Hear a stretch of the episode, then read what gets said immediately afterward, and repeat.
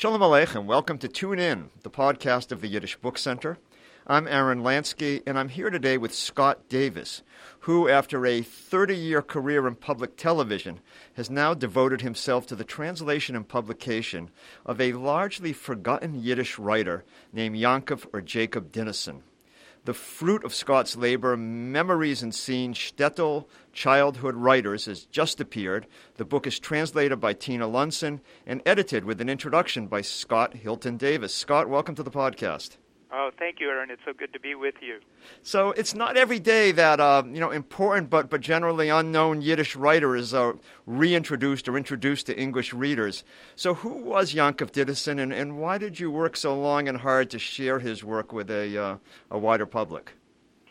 Well, I actually discovered Dinezon quite by accident while doing research on Sholem Aleichem and I. L. Peretz for a book that I was working on and uh, name just kept popping up here and there. And as I looked closer, I discovered that he was a fairly major um, figure in the development of Yiddish as a literary language there in the late eight, uh, 1800s and early 1900s. And uh, just intrigued by his connection with the classic uh, Yiddish writers, Mendele and uh, Sholem Aleichem and Peretz. I started to look for stories by Dinezon and just couldn't find any. Hmm, uh, hmm. be, because none So of couldn't find couldn't find them in English translation. That is uh, in say. English translations, exactly. Right, right. Because none of his work had been translated into English uh, i- i- all the way up into the 21st century. So, so am I correct in assuming you don't speak Yiddish yourself? No, I don't speak Yiddish and I don't read Yiddish. Although early in my life I did have an opportunity to do that uh, by attending a Kinderschule and Mittelschule in the Los Angeles area, Huh, huh. but never really was able to pick up the language. So how did you figure out that Dinezon's work was good enough to warrant translation?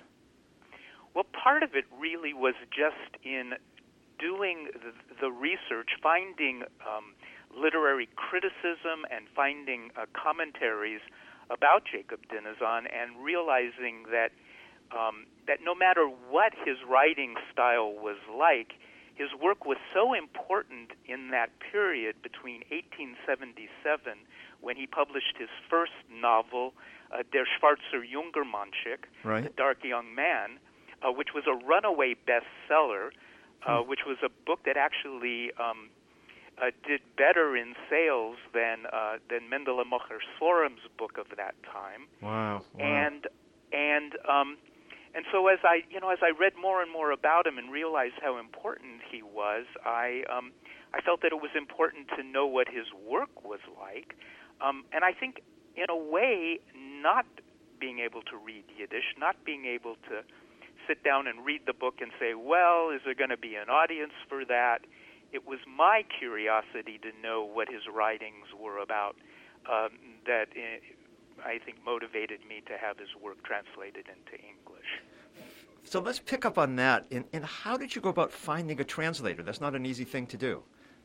No, well, actually, it was interesting. I I had a friend who discovered that Dinezon had written a book called Zekroinusun Bilder, Shtetl Kinderjorn Schreibers, and uh, and I assumed that that book was a autobiography. It was an autobiography of of life.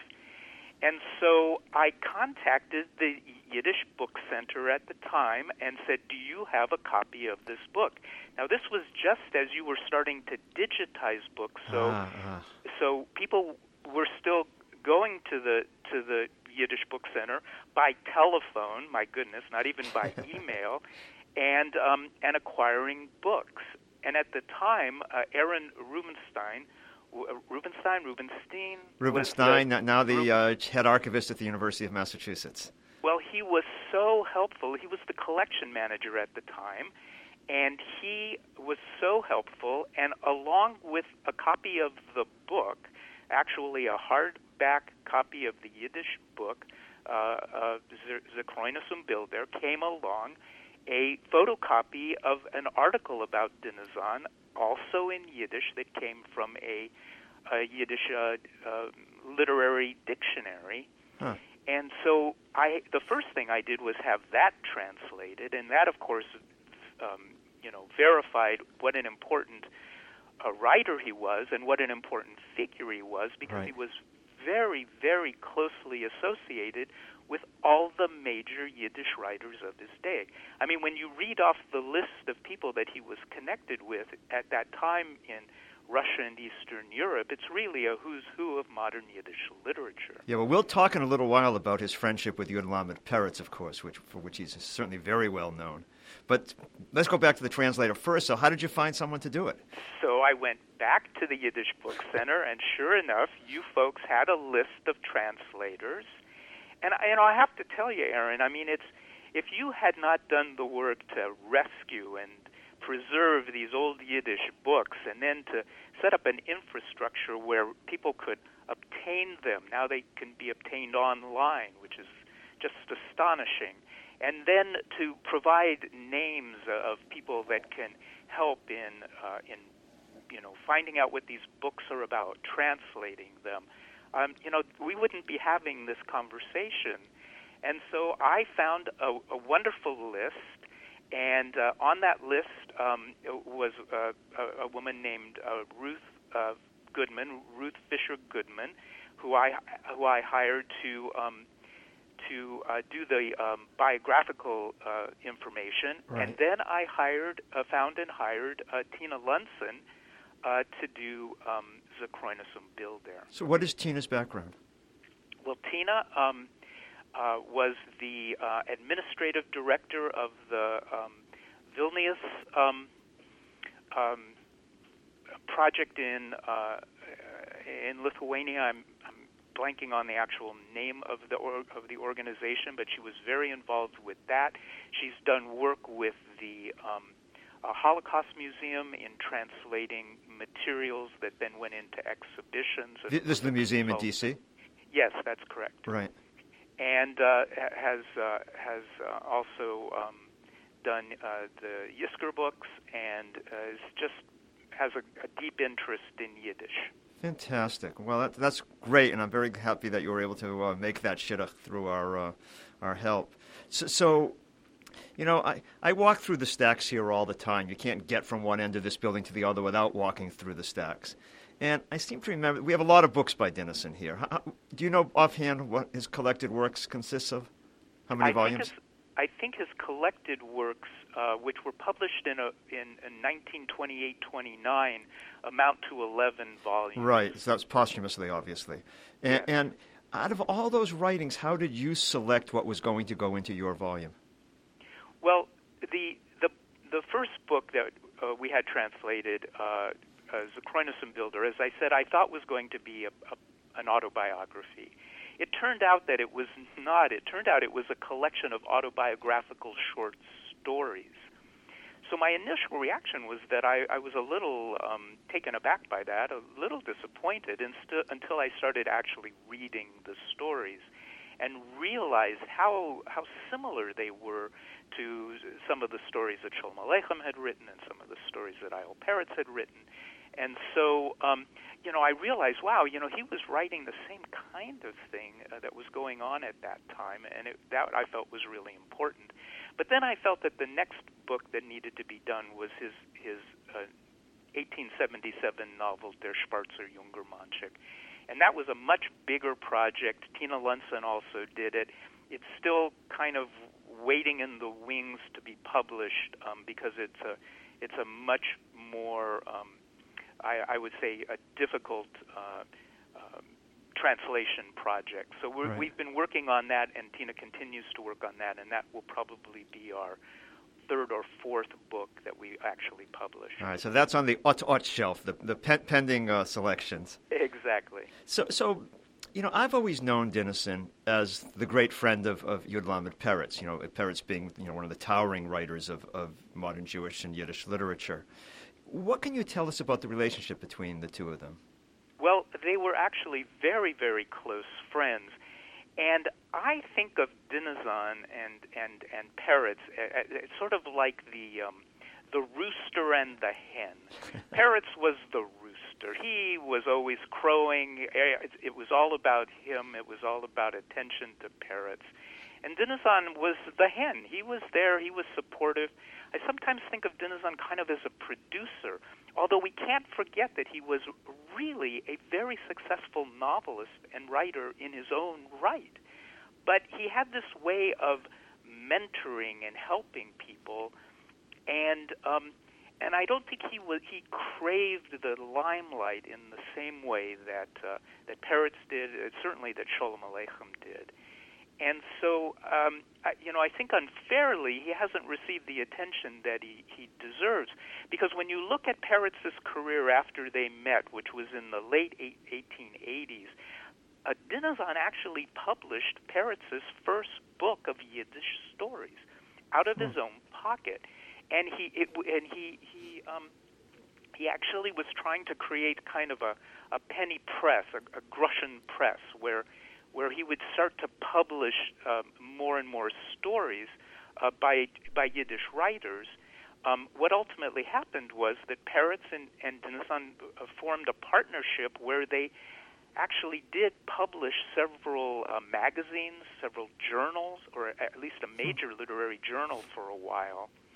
And so, what seems to have happened over time is that people always say, Peretz, Peretz did this, Peretz did that, and yet Dinezon was right next to him doing it.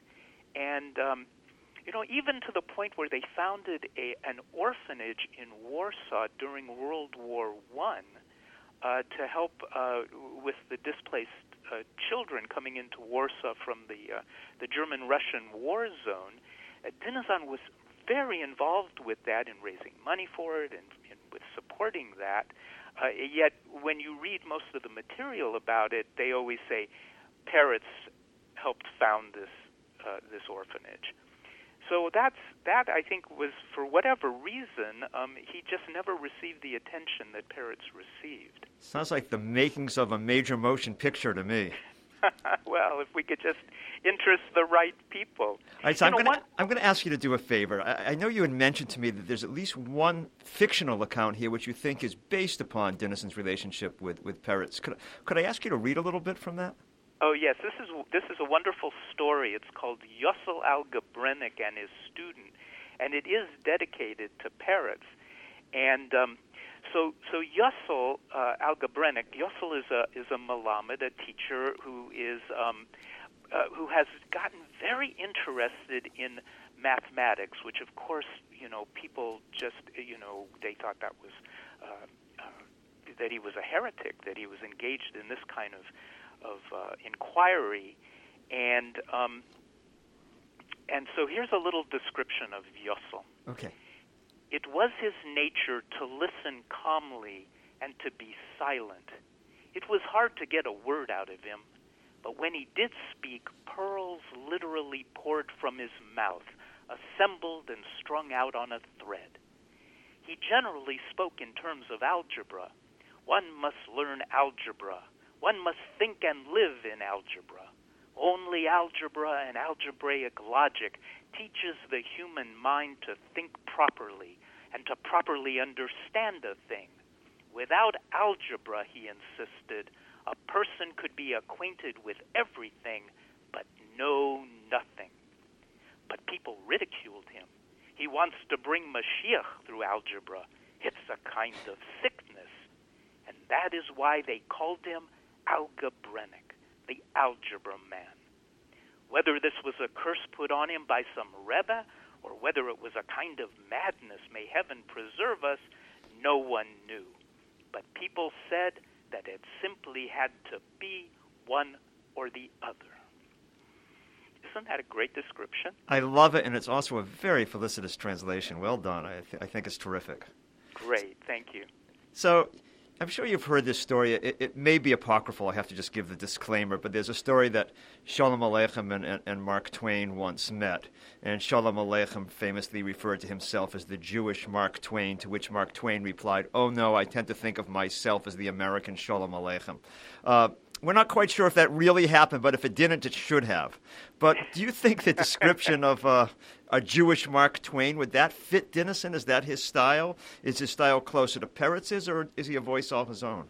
I think he's a voice uh, on his own. I, I think the thing about Dinezon was, I think in many ways he was rather old-fashioned, and I don't think he ever he ever came out of that. Uh, uh, you know, sort of writing out of that mm. uh, very strong values, almost the teacher, in some ways like Mendele, who who always carried that teacher in him in all of his writing. Right, and of course they're more contemporaneous, of course. Yes, yes, right. that's that's true, and um, and you know, and we, as you're right, you're right. We think of Sholem Aleichem as the humorist, although some of his stories are very dark, and uh, we think of Peretz as the modernist. I mean, I, actually, when I first uh, became interested in in uh, Yiddish literature in, in English translation as a teenager, it, it was Peretz's. It was the, Peretz's stories were the ones that really stuck with me. You know, Bontshe Shvayg and If Not Still Higher and right, the Litvak right. in, in in If Not Still Higher. So, but the thing about Dinezon was that I think he really spoke from the heart. He he he didn't he he wasn't the the, the writer who wrote from the head. He wrote from the heart. And in fact, huh. his very first book is considered the first sentimental novel in Yiddish. That's The Dark Young Man. So I think that that's what comes through in his stories and comes through in his novels. Although, I mean, he was a muckraker in his time, and, and all of his early novels. Um, really took on the major issues that were facing Jews as they were you know, trying to deal with the the questions of modernity moving into the into the 20th century. Right. Of course, you know, many writers are, are bound by their time. You know, sometimes what seems funny or moving 100 years ago, you know, may not strike us that way uh, now. So, why were you so confident that, you know, 21st century readers would be able to relate to someone who was, you know, when all was said and done, essentially a 19th century writer? Well, there's Charles Dickens as an example. Ah, touche, touche. A 19th century writer who people still read today with a great deal of interest. You know, I think that the thing about Dinezon's works is that they're historical and they have real literary significance for anybody that's interested in the development of modern Yiddish literature. To leave him out, it, to me, it just seems, uh, you know, just so unreasonable. You know, to say that we have only three um, classic Yiddish writers, and then, you know, here we are, the 21st century, and no one knows Peretz. No one knows Mendel. In fact, the last two books that have been published have been about Sholem Aleichem, right? Wonderful biography uh, by Jeremy Dauber. But why Sholem Aleichem?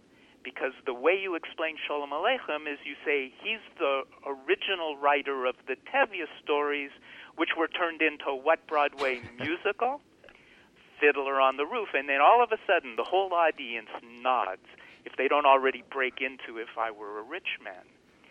So for me, you know, it became an issue of trying to place another significant Yiddish writer into a form that um, that contemporary readers uh, and and and people even uh, you know in the university could take out and say you know what else was being written? Who who who else was writing and what were they writing about? And that became the most important thing for me. And you know something Aaron I, I want to share this with you because it was sort of a surprise to me. A while back I found in an obituary you know the internet allows you to do all of these searches and I have one of those searches that has Jacob Dinezon in it, and and and it and it shows up every now and then. And there was an obituary for somebody in New Jersey, and it said he belonged to the Jacob Dinezon Lodge. Huh. The Jacob Jacob Dinezon Lodge. Well, just recently I was able to find online that there was a uh, that there actually was a Jacob Dinezon Lodge in uh, Paterson, New Jersey, huh. founded in 1919 that that was the year that Dinezon died, and that they founded this lodge in honor of Jacob Dinezon. And I and and it's a be- there's a beautiful picture of these gentlemen in their tuxedos, all sitting there, you know, posing for this photograph for the Dinezon Lodge. And I'm saying, this is just another validation of how important he was in his day and how neglected he's been over time, um, you know, for lots of reasons, of course. Well, you've done an enormous job in helping to rectify that. I want, I want to just ask a more personal question. I, I remember the first time we met. I think it was down in, in Durham, North Carolina. Is that right? Yes, that was. Yeah, it must have been close to 10 years ago. I think I was there on a book tour, and I, you were with your sister, Robin Evans, at the time. yes. And, and uh, I remember the two of you were really excited about this project and were talking and talking and talking about it. And I have to confess to a. Uh, at least a small measure of skepticism because I thought, oh my God, they're never going to have the perseverance to pull this off and stick with it. You know, there's an expression in Hebrew, they say you have to be mishugala davar, you have to be, uh, you know, incredibly single minded to get something done. So, how did the two of you do it? And also, how and why did you get your sister to join you, or was it the other way around?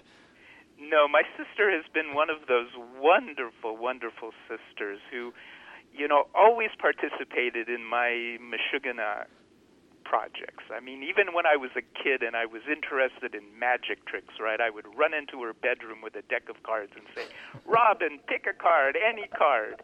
And she always participated. And so when I told her I had had discovered this forgotten Jewish writer, she got very enthusiastic about it. You know, we both went to the Kinderschule and the Mittelschule in Los Angeles. We both have this deep, deep interest in Yiddish culture and Yiddish uh, music and literature and drama and uh, and you know the, that that that Russian Eastern European Yiddishkeit that came out of that time. My parents were steeped in that. My you know Bubby and Zadie were steeped in that and my sister and I both really carry that uh, to this day. And so uh, she, in the early days, was so encouraging. And honestly, I think it was part, and it, she still is. You know, I mean, I, I talk with her all the time to seek her advice, uh, to get her input, um, to see if I'm on the right track with this project. So it's been a, a really wonderful shared experience, and and we see this as you know a way really to um, to acknowledge, you know, our our, our parents, uh, uh, you know, rest in peace, of, of of what they gave us as they, uh, a, a, you know, as we were growing up as children. So, I think that's part of it. That's part of why you know we continued to work on this over the years.